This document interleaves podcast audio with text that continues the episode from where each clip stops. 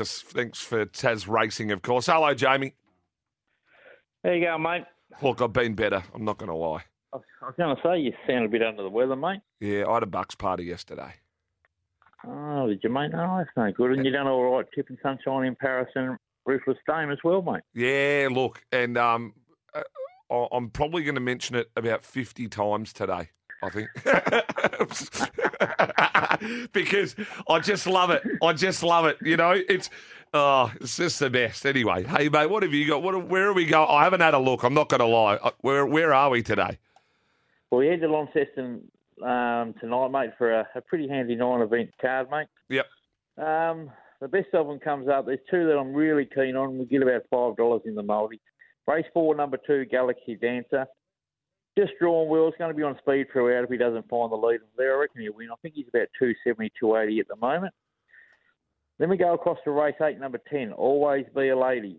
Uh, he wasn't on his best behaviour last time, so he fronts up this week on the best behaviour. She'll be getting the job done. I think she's about $1.85, $1.90. in She's actually market. actually just been hit, Jamie. So it might be a multi prop because it's into a dollar fifty five now.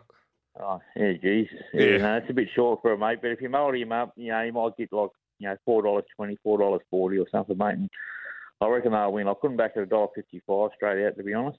Yep.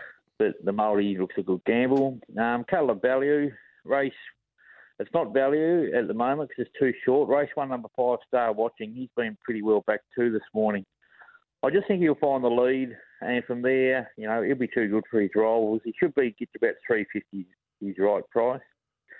Then we go across to race three, number two, Diamonds and Cash. Um, just been going thereabouts at the moment, but he's got the right draw to find the lead and get an easy lead. If he can get a fifth, uh, like a 62 first half, he'll dash home in 57. It's going to be very hard for his rivals to run him run him down because they're all drawing out the second line. So he looks a good gambler around the five dollar mark each way in race three. Beautiful. And we've got a couple of odds. Race six, number seven, if buts and maybes. Um, drawn out wide, but just needs a little bit of luck from out there. He'll go back and poke up along the peaks, and if the gaps open up, he'll go very close at around you know twenty to one mark.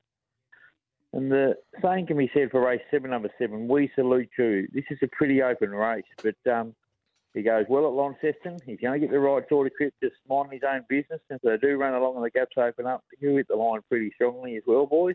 Yep. We'll go quaddy. First league, 1, 6, 7 and 9. Second league, 1, 3, 7 and 10. Third league, 1, 2, 7, 10, 12 and 13. And last league, number 10, 1 out. That's always be a lady. You will give us $48 for 50% of the dividend. Well, absolutely love it, Jamie. Appreciate you coming on with your mail, mate. We'll chat again next Sunday. No worries, boys. See you, mate. Jamie Cockshutt there for the Tas Racing Talk for the trots at Lonnie tonight.